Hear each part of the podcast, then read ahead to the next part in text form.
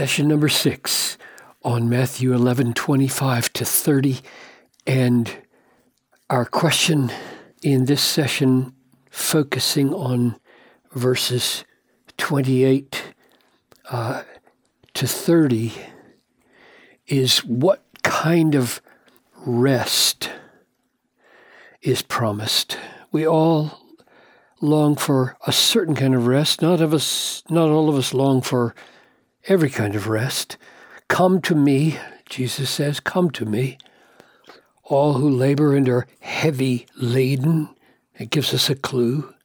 And I'll give you rest. Take my yoke. Well, that's odd because your goal is to lift my load and reduce my labor and give me rest. You going to put a yoke on me? Yes, he is. A kind of yoke. Take my yoke and learn. It's a yoke of, of learning. Learn from me. Learn from me the kinds of things I've been laboring to teach you. That the Father has hidden things from the wise and understanding and revealed them to children. That the Father has given all things into, into my hand and I'm absolutely authoritative that I'm the one who chooses to whom to reveal the Father? Learn from me, and your, your burdens will be lifted. Strange, huh? For I am gentle and lowly in heart, and you'll find rest for your souls. So it's soul rest. For my yoke is easy and my burden is light. So, Father, as we look more closely now at this sweetest of invitations.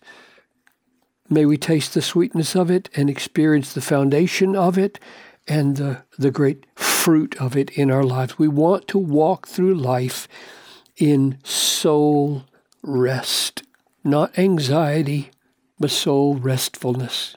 Help us to know how that is from this text. I ask this in Jesus' name, amen.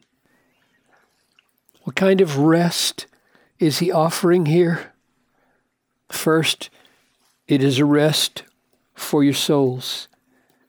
To be sure, bodily weariness can contribute to soul distress, but the worst thing in the world is to have a soul that is that is laboring to please God and crushed under the heavy burden of things that we've learned in the wrong way about how to please God. So that's the the first thing to say about it. It's a soul rest. Contrast it with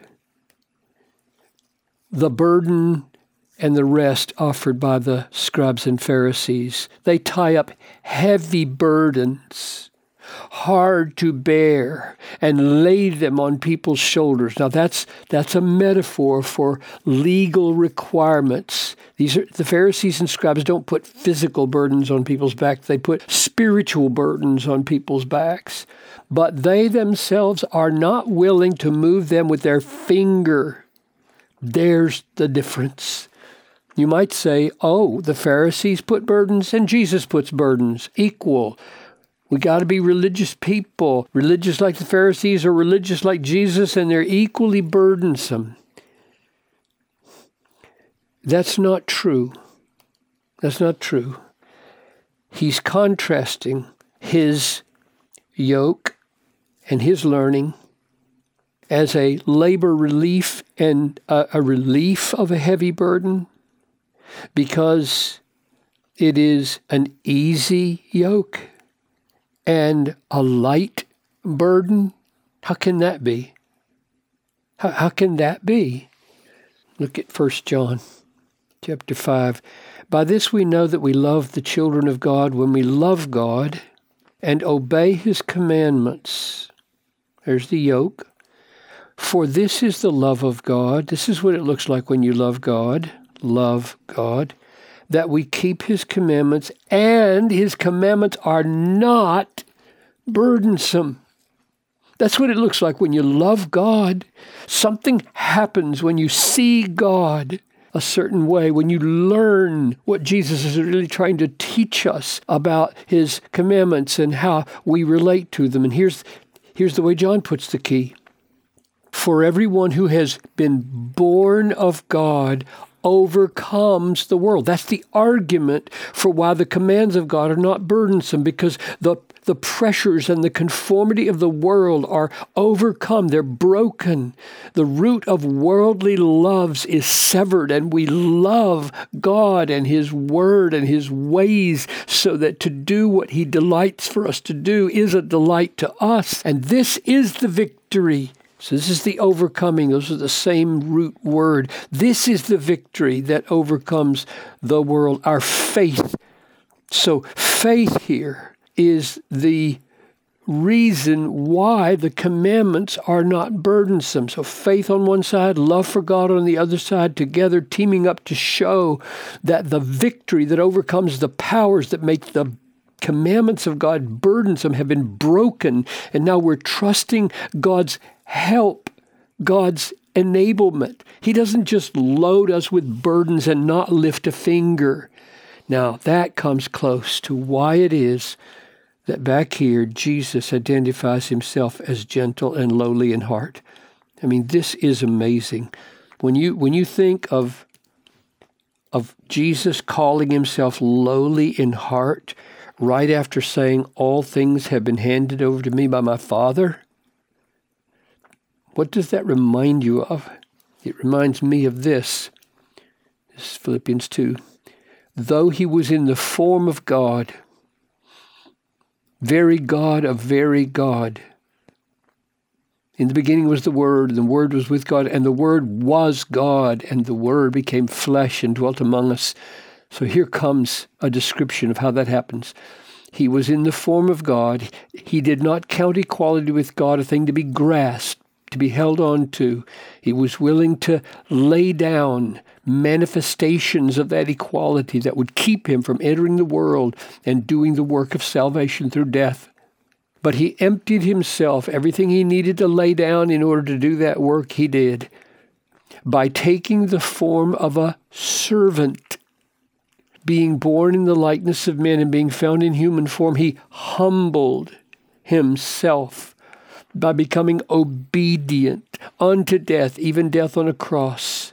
So here we have these words humility, obedience, servant.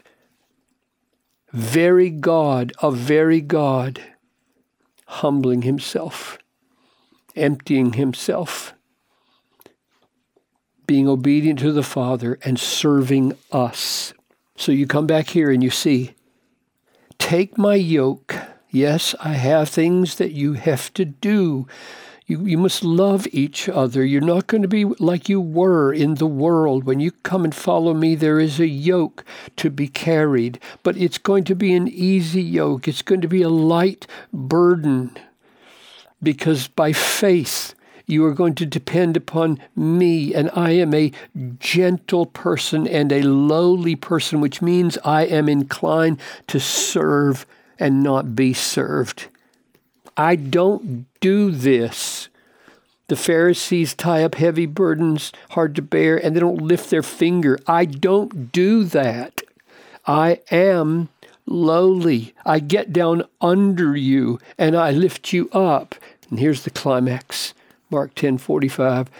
Even the Son of Man came not to be served, not, not, not to be served. He's not looking for slave labor.